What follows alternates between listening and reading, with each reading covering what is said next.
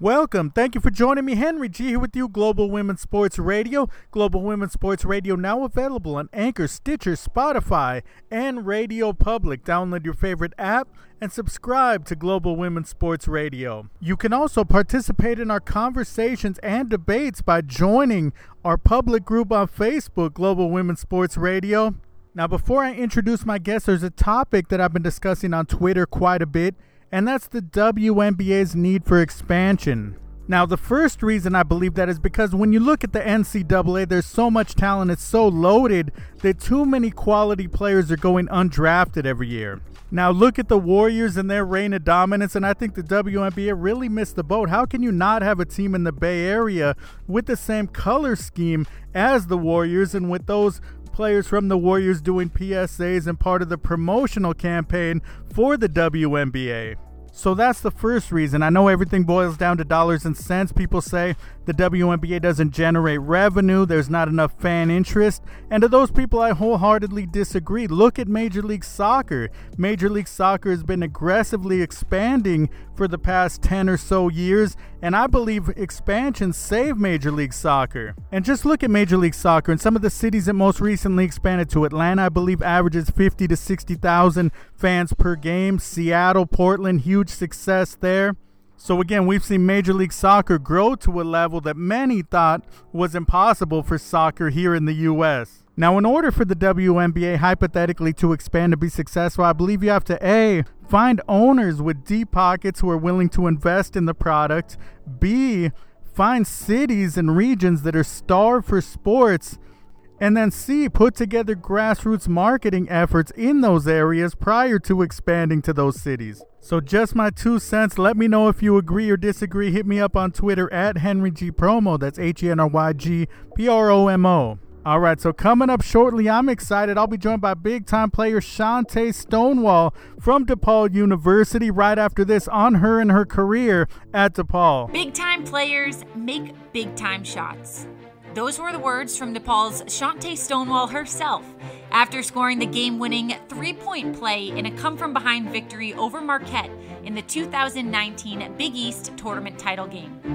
The big time shots continued for the Illinois native her senior season, finishing first on the team in scoring, averaging 17.4 points per game, and leading the Blue Demons to their third straight Big East tournament title.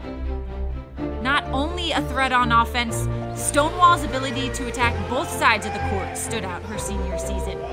The All American honorable mention spearheaded a DePaul full court press with the second best turnover margin in the nation, earning the conference's unanimous decision as Defensive Player of the Year.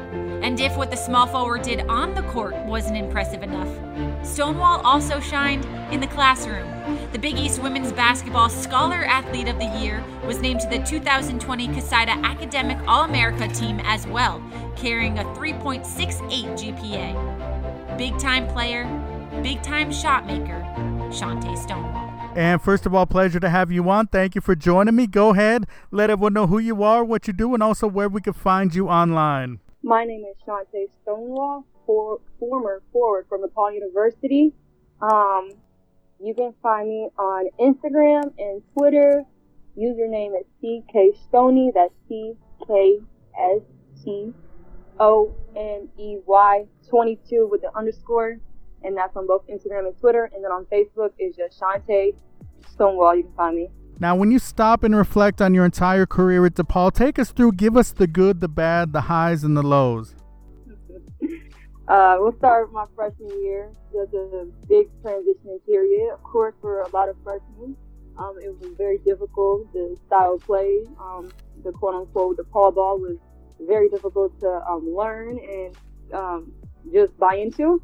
Um, however, after a year under um, great leadership and you know being able to be coached by Bruno, um, my sophomore year, um, I landed, landed myself a starting spot uh, about halfway through the season. Um, and then going to my junior year, things started to pick up a lot. I really did my summer workouts harder than I did the you know the previous summers, um, and it really showed. Um, had a great season, ended up um, hitting the game-winning shot for the Big East tournament to play so play some win over Marquette University. Um, and from there, that earned me a second team that season. Also earned me a second team All Big East, which was super unexpected. Um, and then uh, going on to my senior year, hit the summer hard again. Um, had big expectations for myself, just coming off of a, of a, like a you know a grand finale into my junior year. So um, it was a lot of expectations for myself my team. Um, I'm sure for my coaches. Um, and um, handled my year pretty well. I thought I took care of business. Um, had a lot of fun with the girls. Uh, I thought I elevated my game um, on both my offensive and defensive side, um, which earned me a lot of accolades at the end of my season. And I'm super proud of the team and um, how we came together and like uh, little history about our team this past season.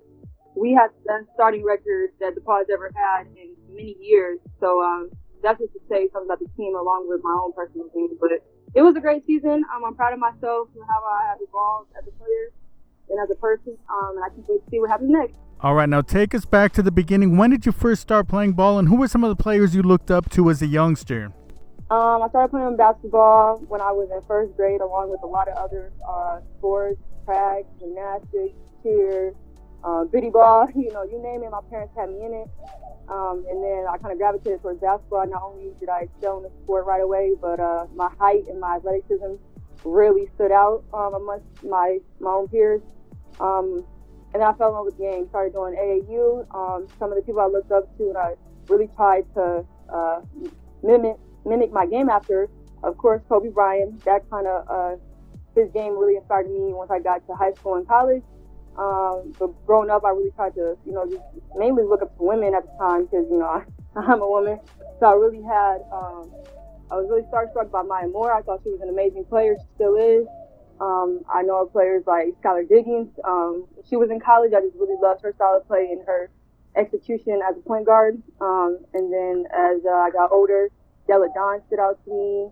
Um, honestly, it's like so many players' game. Like I love um, KD's game, so it was just a little bit of everybody's game that I, I kind of try to mimic my game after, whether it was their athletic presence, their offensive game, their defensive game. Um, I tried to uh, put a little bit of everybody's game to my own.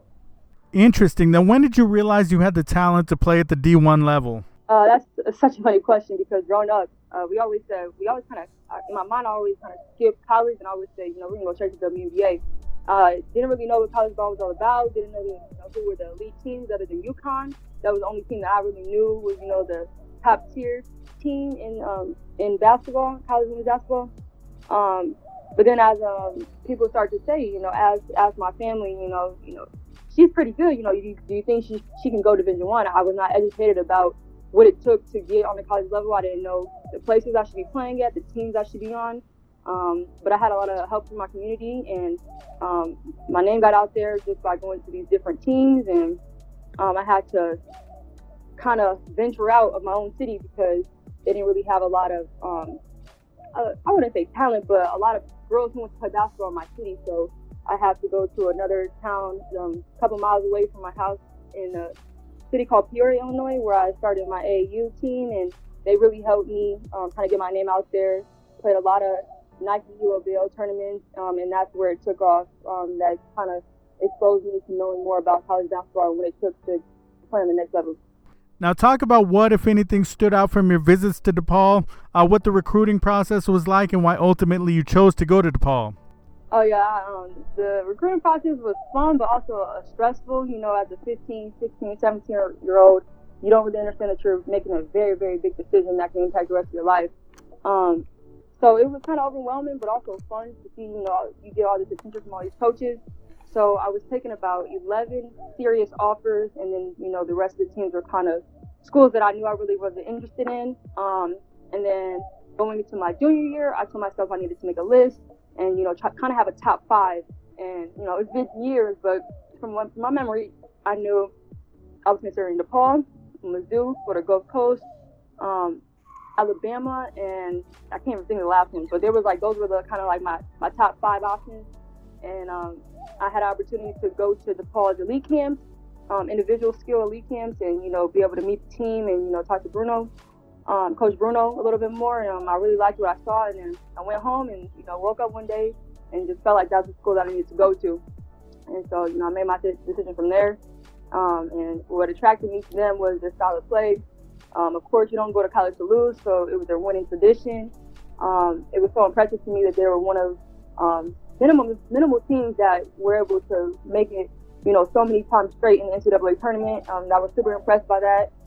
Um, playing in Chicago, which is literally down the street from my house, it was like really nice to be able to stay close to home and um, top 25 in the country. You know, you can't get better than that. So that's what made me want to go there. Um, I hope I answered all your questions.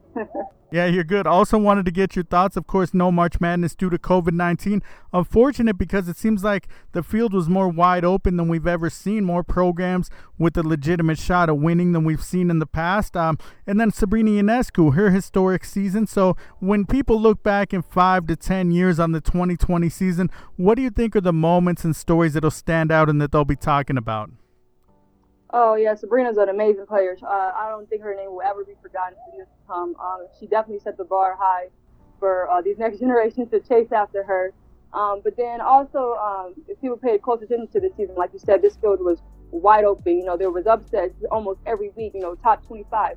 One week somebody's number three the nation. Next week they're number nine. Next week you got the number 25 team at number 11 for example, Northwestern, they, they had a, an amazing um, upcoming, um, I mean, they were on the rise, um, just, you know, having a great season. Um, even DePaul, you know, if it wasn't for our Creighton loss, you know, we could have been top 10 in the nation. Uh, it, was, I mean, the field was really wide open. Um, and so I know um, at the time when March Madness would have happened, you know, I feel like a lot of teams would have uh, really, really, really, really settled in with their team. And um, definitely uh, it was going to be a huge surprise about who would have been national champion. I'm not going to say it was going to be DePaul, but I, will say we gonna have a good a good run in the NCAA tournament. That's fair. So you believe you were set up to make a run deep in the tournament? I mean, I believe so. That's just, so that's just kind of confidence I have in my girls. And what about pregame rituals? Um, so uh, we always eat pregame. I make sure I make uh, my my ten free throws in a row and and one three point shot before I leave the gym. Before we, you know, we're sent back to our rooms. Um, Uh, I don't eat my food right away. A lot of the girls eat right after the shoot arounds. I kind of take my food back, nap a little bit, but when I wake up from my nap, that's when I eat. Um, because you know we burn a lot of calories in the, in the style of play, so I try to eat my food right before the game. um, and then I always make sure as I'm getting taped and stretching out, I always have a big old plate of fruit, and the fruit typically um, included grapes, pineapple, strawberries. That was my little go-to drink a protein shake before the game because, like I said, you burn a lot of calories, and I know uh, depending on the game, I was gonna have to play, you know, up to 40 minutes. So I really wanted to make sure I was fueled. Um, myself and the other captain, Kelly Campbell, we always were on the court first, and that was kind of our like, um, our kind of like our sacred time, just to, you know, be able to fill out the gym before anybody was in there, and um, you know, do our own little dribbling rituals and. Um, just kind of have our little bonding time, just us two seniors before the rest of the players get on the court. Um, of course, listen to music. Uh, I kind of kind of play my headbangers in the beginning when I'm eating my food, but then as I get closer to game time, I, I need relaxed music to like relax me. Um, whether I, I, thought the game was going to be a hard game or whether the game was going to be um, a really, really, you know, not as challenging game, um, I always had nerves for every game just because, like I said, that's just a competitor in me, just um, being excited to play. But I always use gospel to calm me down, so I always play a few gospel songs before I ran out to the court, and so that's that's my pregame ritual. Now, a while ago, we touched on how wide open the field was in the NCAA tournament. I believe the NCAA is so loaded with talent that the WNBA really needs to consider expanding, not only to grow their brand, but also to give more talented women an opportunity to compete and play in their league. What do you think? Oh, I think that'd be a great idea. Um, I know just uh, a lot of people that would benefit from that. Um, however, you know, the reason why it's not here is because of the, the funding, I'm sure, that the WNBA is not receiving. Um, however, I think that's that's a brilliant idea. Um, and like I said, we'll give so many girls opportunities. Um, you know, even training camp um, invites aren't promised to actually make a spot. So I just think it would be another way to, you know, get a lot of talent um, into the league and, you know, just make it more competitive. Now, tell us about your goals, your plans moving forward, and what do you have coming up that fans and listeners could be looking forward to from you? Um, we're gonna see how these training invite, um, yeah, these training invite camps, how they how they turn out whenever you know that kind of process can uh, start for the WNBA, and you know, just you know, with this COVID nineteen, it's, kind of a lot of uncertainty. So, um, not really sure how everything stands. You know, our agents, I'm sure a lot of agents are being very protective of their players, not sending them overseas, you know, if it's not safe. Um, so honestly, I really can't answer that question perfectly for you. Um, however, um, staying in shape, um, keeping a good mindset, still love the game, still excited to play. Um, I know, uh, just you know, trying to just remain positive. I know I'm gonna have a great um, career on the next level, and so you know, I'm just kind of just trying to stay prepared for whatever happens. And like any day, uh, this COVID-19 thing can be you know out the way, and you know, the world can resume back to how it is. And I just want to make sure I'm ready when that time happens, and when my name is called on, I can um, step up to the plate and be able to perform. And with COVID 19, what are you doing to stay productive, remain active, and also stay connected to, I guess, former teammates and coaches? Um, my coach actually calls me all the time. I, I would say at least twice a week, sometimes three times a week, which is so nice just to hear him and, you know, just be able to, you know, keep my spirits high. Um, other than that, you know, I stay motivated by just doing my own workouts. Um, you know, use that as distractions from, you know, a whole day of doing nothing. but yeah, get in the gym, um, being able to lift weights and stuff like that. Um, go on a lot of runs when the weather's nice and even when the weather's not nice. Um, so those are the things that I've been doing to stay productive. And like I said, just you know, this is a time where a lot of people need positivity in, in a dark place. So I've just been really trying to keep myself in, in, in, a, in a good headspace. And where would you say was the toughest place to go on the road and play? For my four years, I will say UConn, in Storrs, Connecticut. That is a, a very, very difficult uh, environment to play in. Uh, like DePaul, we get a lot of support, but um, we, I don't think we ever sold out a gym for my four years living there. And to be able to play in that environment, uh, almost sold out, uh, that was uh, that was tough, very loud. Um, and also, all the NCAA tournament games were loud and rowdy, and you know that's the type of fun environment that you look forward to playing in. Um, so I never mind, um, mind. I, I never really minded that, but uh, and I will say we uh, uh DePaul women's basketball was actually in the pre WNIT, and we had an opportunity to play Oregon Oregon State at Oregon State, and that was uh, I did not expect how rowdy those fans were going to be. So that was like super nice to have like a um, a playoff environment in the very beginning of your season because a lot of teams don't get to experience that. And is there anything we didn't have an opportunity to talk about that you'd like to say to fans and listeners here on Global Women's Sports Radio? Uh, I just want to just say thank you for um, showing your appreciation for women basketball. Um, thank you so much. Uh, it never goes unnoticed. And throughout this uncertain um, uncertain time, I hope everybody's staying safe, stay healthy, wash your hands. Um, um, and I just wanted to be that uh, boost of positive ener- energy. Stay with it. You're not alone. We're in this together. Um, and it was great having talked to you today. Thank you for your time. Appreciate you taking the time to come on, be a part of Global Women's Sports Radio. Lastly, give us the links one more time. Let us know where we can find you online. Again, CK Stoney, C K S T O N E Y 22 underscore. That's both on Twitter and Instagram. And then you can also find me on Facebook, um, Chanté Stonewall, C H A N T E space Stonewall. Bless up, world. Have you heard about social distancing? You gotta stay at home if you can. This is very serious. We have to stay home. Not just to protect yourself, but to protect others. You don't want to spread the coronavirus in your community. Don't go outside, even if you think you're fine. Stay at least six feet away from other people. Two, arm's length. Two arms. Do not hug. Don't shake hands. Yeah, no touching for now. Any avoidable trips, avoid. Nope, not traveling anywhere. Pick up food or get it delivered. Staying home helps lower the risk for everyone. Protect your life, protect your loved ones, and protect the world. We can save lives, okay? Stay at home. Stay at home. Stay at home. That's the key. Just because you're at home doesn't mean that we can't be alone together. Together. Together. Cool?